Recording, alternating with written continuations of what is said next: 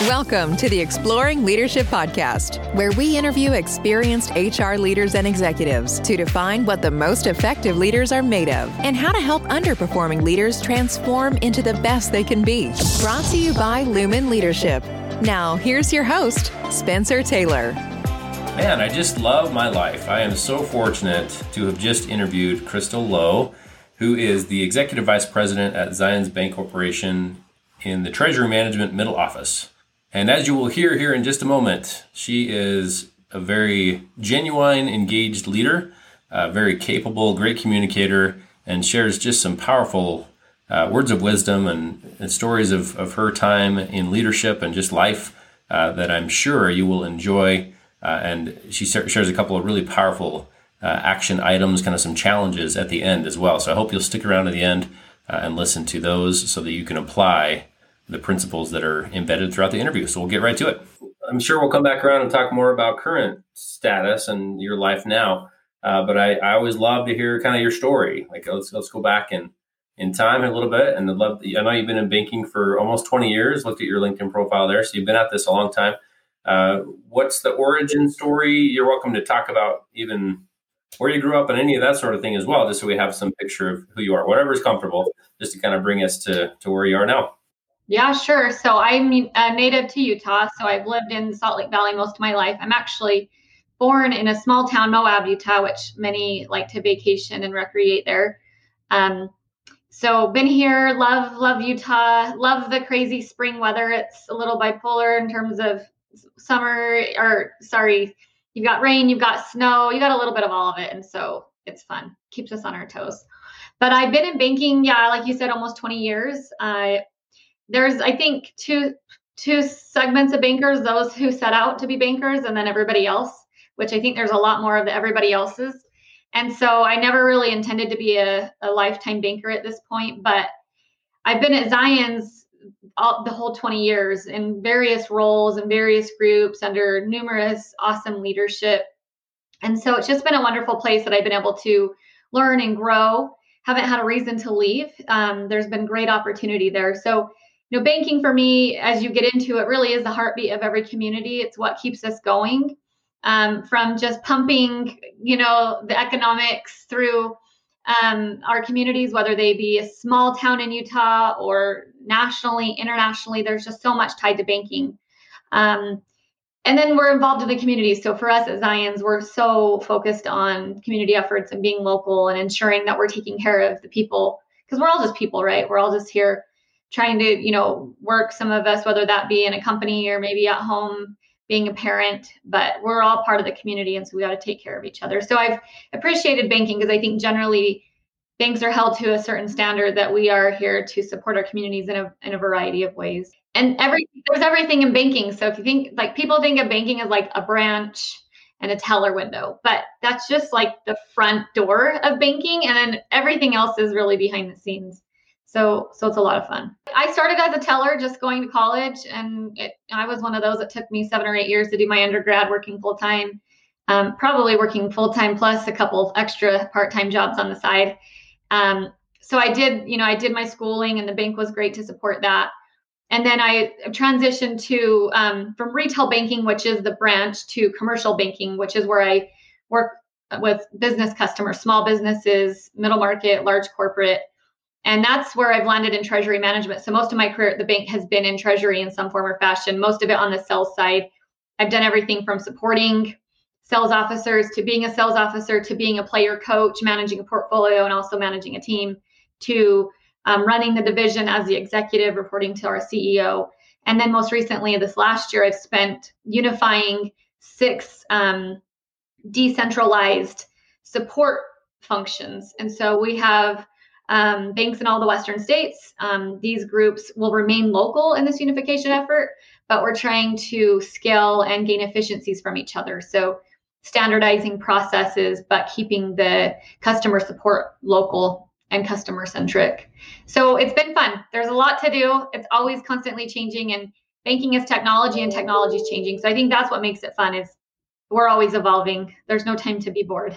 Maybe there's some uh, power in digging into this uh, unifying project or unification of these six elements, I guess, or entities. I don't know what the right word is there, but bringing them into one that's that's a challenge unto itself, especially in kind of our new world. New world. Uh, in our dialogue a little bit before we officially began this uh, experience together, we talked quite a bit about COVID and just the different decisions that have to be made uh, along the way. Uh, any any uh, I guess just tidbits there that come to mind that uh, just help us understand your experience of trying to undertake something as complicated as bringing bringing these six entities into one uh, in a more complex world than 18 months ago. Yeah, it's actually a, it's kind of an interesting question and dynamic. And COVID, I I dare to say was a little bit of a blessing in this for us, and especially you know my outlook on it. And I know everybody's experience with COVID is different, but if you think about taking so think about six different teams in six different states. It's a little bit more complicated than that, but just for simplicity. And it's about 160 ish plus people. And so you have all these groups with common um, goals to support our customers and remain local. And, you know, we're doing everything from password resets to troubleshooting technology. But there's a lot in between that. So there's tons of project work, ongoing customer day to day support. So we all are sort of in this together. We're all sort of doing the same types of things. We're just doing them six different ways and in six different markets and geographies. And for me, as one of the leaders of this organization, typically um, these are hard because you have one manager, say me in Utah, and maybe my peers, the other leadership teams that are my boss, the director who's um, leading this unification. You know, we all kind of have our marching orders to unify, but what does that really mean? And what, how do you unify? And that's, it's all about change management, right? It's all about communication and building a plan, getting buy in, and trying not to stub your toe too many times, keeping employee centric, client centric. But that's easy to say, but a lot of times in the past, you would try to be face to face. So I might go to each of these six markets and meet with everybody, kind of do the warm and fuzzies, give them the rundown. And, and that's great. But I think what COVID showed us is we didn't need that. And in fact, for me, I think COVID was a blessing because it sort of leveled the playing field that we were all remote. There was no in person meetings. There were no hubs in Utah or hubs in Idaho or hubs in California or hubs in Dallas where those local teams are there together. They're they're there every day, and you build this different sort of camaraderie when you're in person. But when we're all now virtual, it sort of just started over and level set, which I thought was really really great. So it didn't go from me having to go to these individual markets. It went from me meeting virtually with everybody all at the same time, which provided more transparency, which I think provided more collaboration um, so I think the timing for us in this unification was was really cool and beneficial. Um, working through COVID, working remotely specifically, utilize. Unfortunately, we were able to have the technology to do this. Um, so a blessing in disguise, I would say. But I, I think a year in now, it's been very successful. Well, I loved your comment just about there's actually been more transparency. I think that's in so many ways fascinating uh, and I, I mean, you, did a good job just articulating that, just that you're able to all kind of be in the same room at once. Whereas before, just I, I think of it as maybe like a location bias or whatever. Like you, you have to uh, traditionally, if you would have taken the old way, I guess you'd have to kind of get in a car or get on a plane or whatever and go and and try to get everybody on the same page. And, and the same words may not be used, and same people anyway they may not understand. Uh, so is that really what that is all about? I guess is the transparency is just that everyone's in the same virtual room, hearing it at once, able to ask questions at once. Yeah, that's certainly part of it. And I think there's two lenses, like my lens with the team, and then the team's lens with sort of leadership and those sort of coming to them with the communication and the message, the plan, right? So in the old way, face to face, I might go with each of these teams, but together all these teams get to be together as one. So it's transparency between all the markets as well. Another just little side thing that I feel like I've learned is pre-COVID, I had just I had teams in all the markets. And what you would have is let's say our core team was in Utah and then you had a couple people in Texas, a couple people in CB or in California. Sorry, now I'm using uh, bank jargon.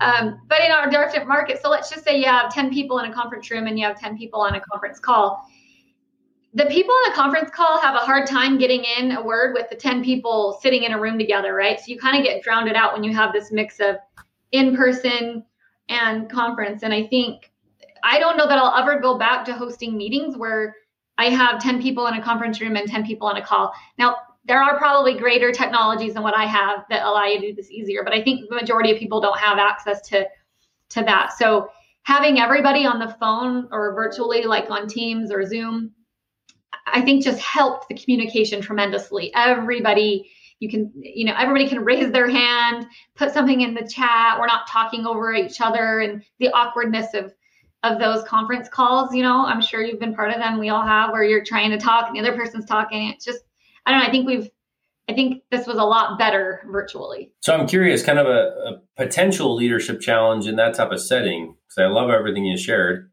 uh, one challenge that i've come across myself is you may have someone who is just more introverted and even less comfortable speaking out or speaking up in a virtual setting, especially if the total headcount, so to speak, is higher than what they're normally used to.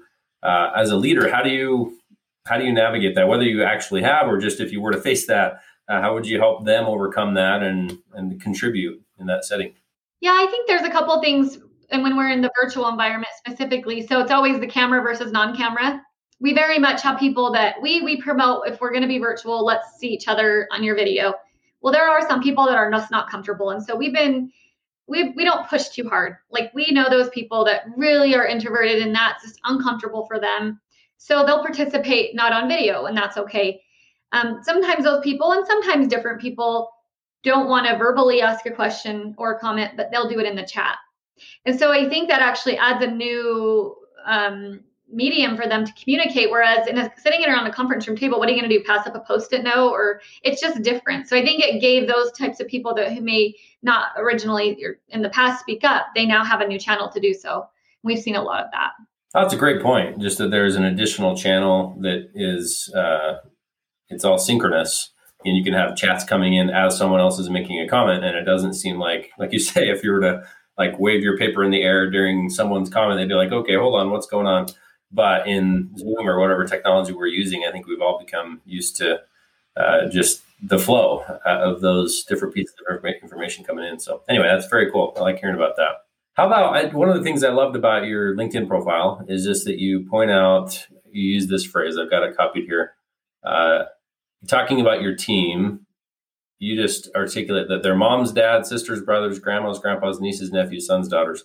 I just love that because it's it's easy uh, to kind of over professionalize work sometimes, where it's like all you are is the whatever insert title here. You know, that's that's who you are, uh, and you're not this whole person. So how have you how have you maintained that? Not only COVID, but even just throughout your career, it seems like you've done a great job at remembering the individual as a whole person uh, instead of just kind of looking at them as filling a, a, a role. Yeah. And I think COVID has shined a light on each individual. Um, and so I think it's been awesome. And I'll kind of circle back to that because there's been a lot of people that have seen me on video with no makeup, with um, a grungy t-shirt on, with my dog or my child running behind me. You know, any given time, I think being virtual and working from home have brought the people, the person out to us, whether you wanted it or not. Um, this last year, I think, has allowed people to see that for me, I've always operated under the pretense that there is no separation between work and home life. And for people that have said that, I mean, there's been a lot of things over the years like it's a blend, it's a balance. Well, I think it is all of those things, but to me, it's just like a match, like messy matches. You know, if you have like a box of matches and you dump it out and it's all just like a mess, that's work and life. That's just life, I think. It all goes together. Sometimes it's messier than others sometimes there's more boundaries between them, but that, but it's not. Like for me, I'm a mom. When I leave to go to work, I don't just forget about my kid and everything I have at home. Yeah, maybe I'm at work, but if something comes up, I'm going to go take care of it. You know, and if you're not a parent, if you have parents that you're taking care of or fur babies, you know, if you have a dog or a cat or a snake or I don't care what it is, if you have a hobby or friends, we all have something and that doesn't ever leave. So I don't think you can say you you step out of one or the other. That's just who we are as people. It's part of who we are. And so i think we have to just first and foremost remember that we're all people. And i try to operate under the pretense that all people are good unless you give me other reason to think otherwise. You know we're all just trying to do our best providing for our families for ourselves and trying to you know have a positive impact. And so if we can remember that then I, I challenge all my team members and I challenge myself this too at the hardest times you can find some common ground with people. Like I don't care who it is, even if it's your worst enemy of nothing in common, you can find one piece of common ground, something. Like you both like coffee or mint gum, or you can find something that can bridge the gap because we're all just humans. And so at the end of the day, we all struggle with some of the same basic elements of life, and we're all working towards some of those same basic elements too. And so, you know, I remind myself that if if I'm struggling with a relationship, is like how okay, how do we come back true to the human? Like at the end of the day, what are they working towards and what am i working towards and how can we bridge that gap and i think everything comes back to a relationship whether that be a really constructive relationship or not such a constructive relationship but we're all just people i mean and life is a blend constantly changing the highs and the lows you never know what's happening behind closed doors with somebody i mean there's just so much you know I would say humanity, like we're all just people just trying to get by. So we should support each other in that however we can. I love that. I, I, I think from here on out, I will picture that pile of matches when I think about the, the integrated nature of just life. Like you say, uh, like none of it, I think maybe our, our parents or even grandparents, uh, culture and society was different then when it was kind of the corporate version of yourself or the whatever profession. And then the home version, maybe even the church or what a community version. Yeah. Uh, but I think again a, a, huge plus of not just COVID, but like even social media trends in the last 15 years, and uh, some of these things have helped us realize that we're all in this together. Uh, and maybe that was somewhat of an important catalyst leading into COVID because we were naturally a little bit more connected than we would have been without the technology. I can't imagine how I would feel and what this all would have been like without uh, the, even the way you and I are talking right now, we're not in the same room. We're miles apart. Um, anyway, so yeah, it's just it's interesting to reflect on all that.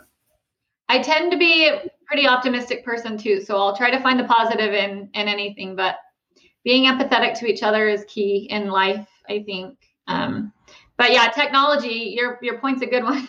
Had we done this 20 years ago, COVID, I don't know. Yeah, it's a very different a very different time. So we're fortunate that we can keep on going and flourish during this time. When you were introducing yourself, you talked about uh, just kind of a, passing comment just about great leaders that uh, that you've learned from and interacted with.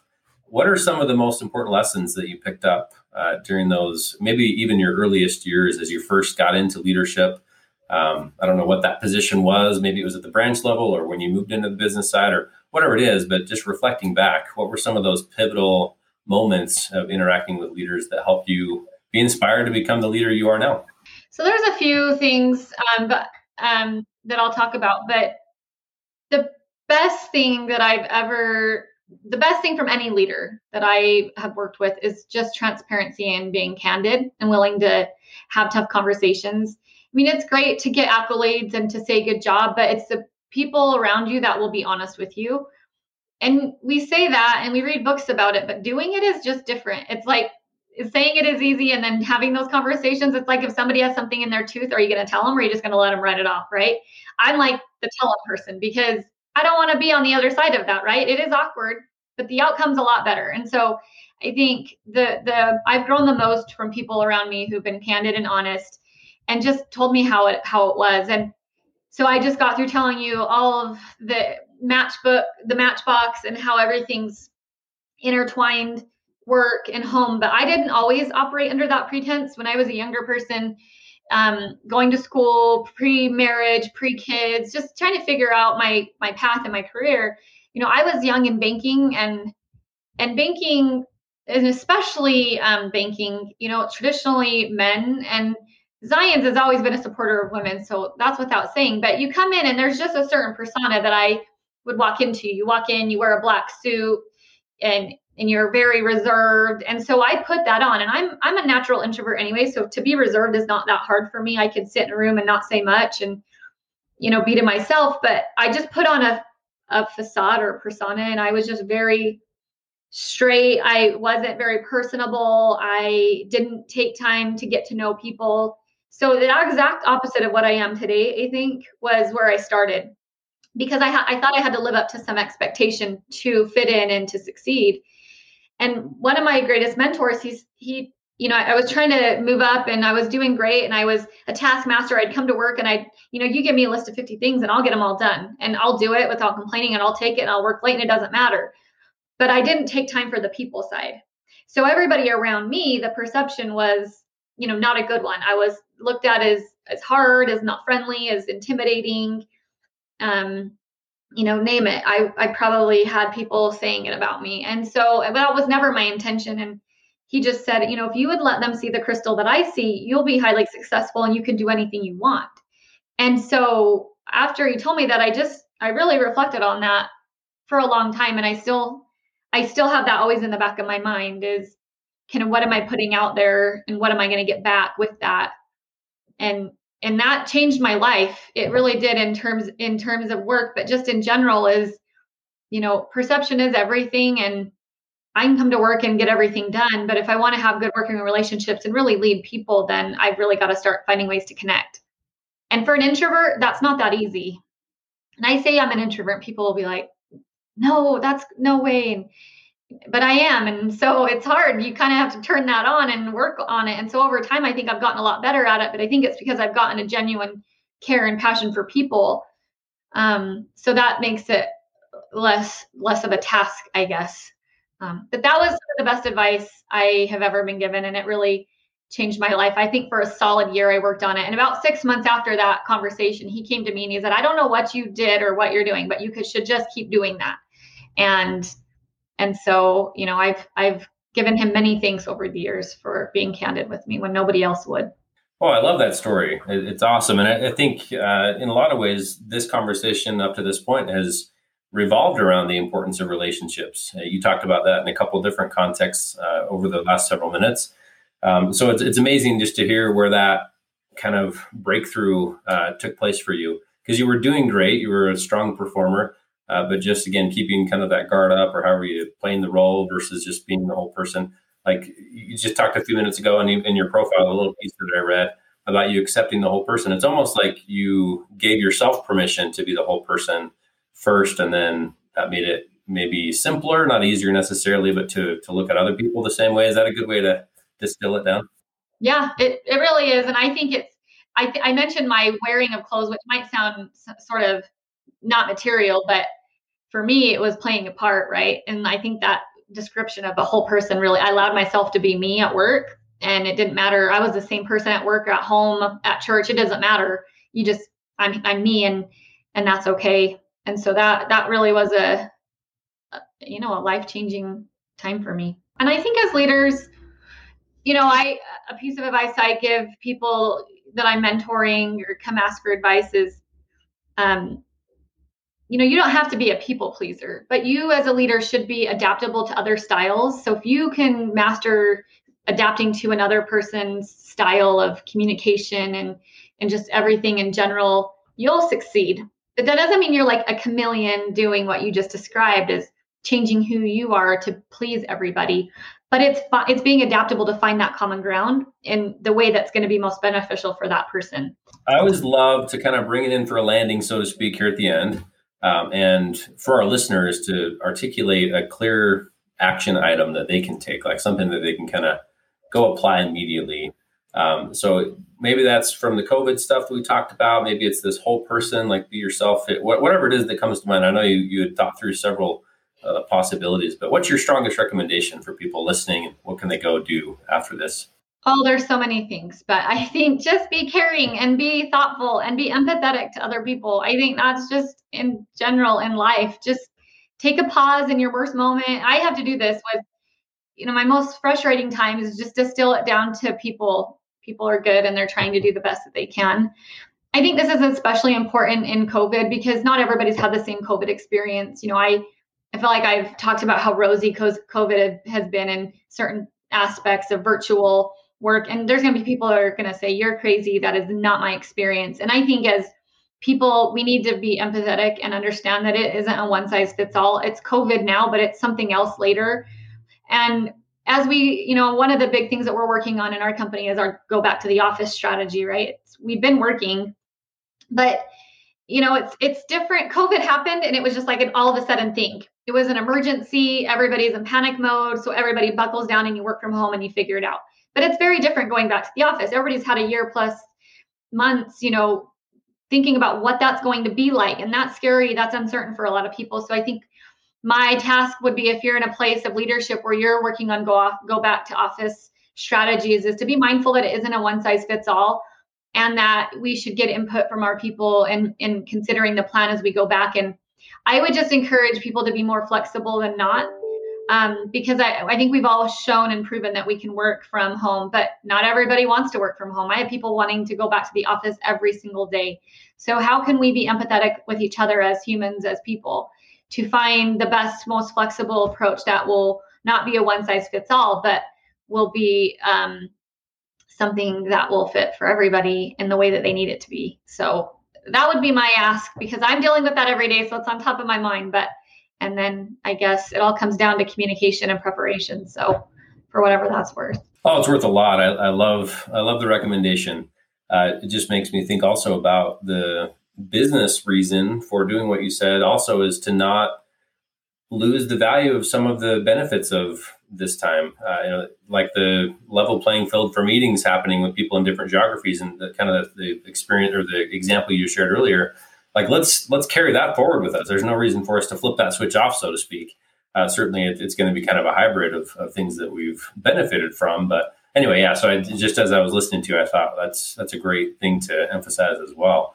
Uh, that we need to take all the good stuff, uh, even though we're we're happy that fewer and fewer people are getting sick and all these good things. But um, it would be a shame for us to just go back to the old normal, I guess. Yeah. like, let's be better because of all this. So I love what you've shared. That's awesome.